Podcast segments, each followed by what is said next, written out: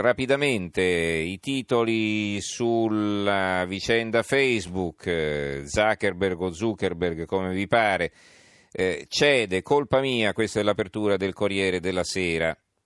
Eh, la nazione, colpa mia, dati violati, il guru di Facebook ammette gli errori, dovevamo proteggere i nostri utenti.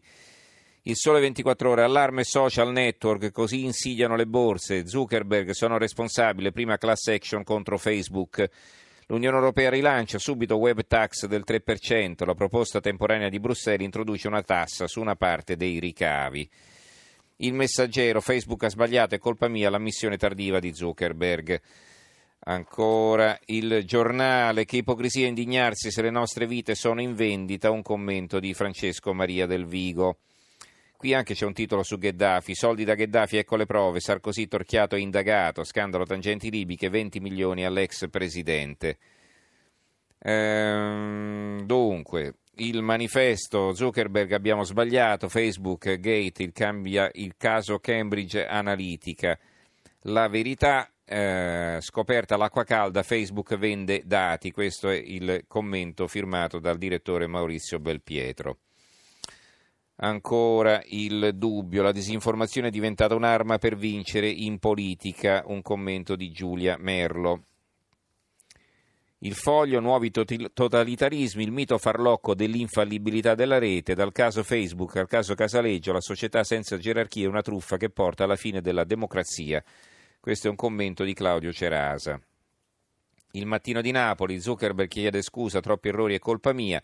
Il voto drogato con soli 6 like è un pezzo firmato da Gilberto Corbellini. Eh, il mattino di Padova, cancellarsi da Facebook, io dico di no, eh, è un commento, il titolo di un commento di Ferdinando Camon. Nasce il movimento Cancelliamosi da Facebook, mi cancellerò? No, ci sono miliardi di utenti iscritti a Facebook nel mondo e milioni in Italia, vuol dire che se svolge che svolge una funzione necessaria, ci voleva qualcosa come Facebook, meno male che è nato, così comincia il pezzo. Ehm, allora, eh, altri argomenti, altri argomenti. Beh, intanto eh, quello che sta succedendo dopo le dichiarazioni di questo PM Zucca, il quotidiano nazionale, poliziotti torturatori, Gabriele sferza il PM, accuse infamanti, le frasi di Zucca finiscono dal CSM. Eh, il secolo XIX ci apre con questo argomento, il secolo XIX di Genova. Eh, G8 e torture, polizia e CSM contro Zucca, accuse infamanti, il PM della Diaz e tutto nella sentenza, il parallelo con l'Egitto e Regeni, la rabbia di Gabrielli, Gabrielli capo della polizia.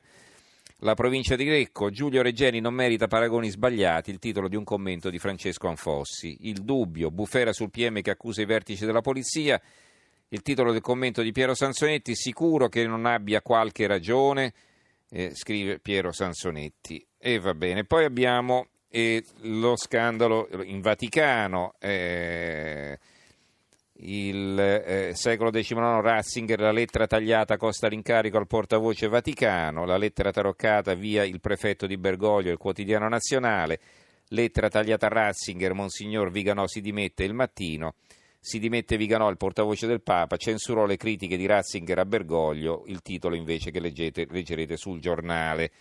È un titoletto piccolino sull'avvenire. Eh, lettera di Ratzinger, Viganò si dimette, lettera di Ratzinger, nel titolo non è spiegato cos'è successo.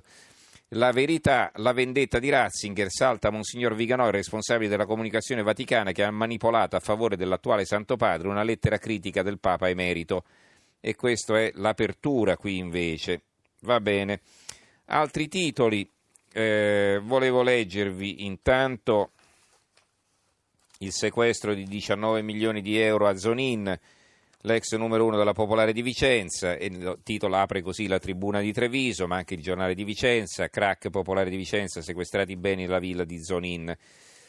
Eh, il maltempo, uno sconquasso a Maratea, il mare devasta il porto e l'apertura della Gazzetta di, di, della Basilicata, foto davvero impressionanti, come anche la città di Salerno, maltempo, lo shock di primavera, da Positano a Sapri, lidi e barche distrutti.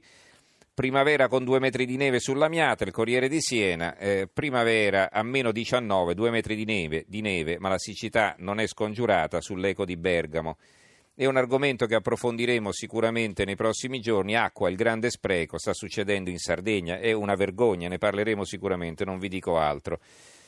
Va bene, e chiudiamo con questa notizia davvero curiosa. Brescia oggi, su Brescia oggi, la loro apertura, sentite qua. Il treno senza bagni si ferma in stazione per far fare la pipì. Sulla Milano-Venezia, la frustrazione dei passeggeri, ironia sui social, servizi igienici inutilizzabili, la sosta a peschiera. Cioè fanno la fermata per far fare la pipì alla gente, ma dite voi se non è una vergogna anche questa. Va bene, allora chiudiamo la trasmissione. Ringrazio regia Gianni Grimaldi, i tecnici Emiliano Trocini e Tommaso Margiotta, in redazione Antonio Bonanata, Carmelo Lazzaro e Giovanni Sperandeo. Do la linea a Stereonotte condotto da Silvia Boschero e noi ci risentiremo domani sera alle 23. Grazie a tutti e buonanotte.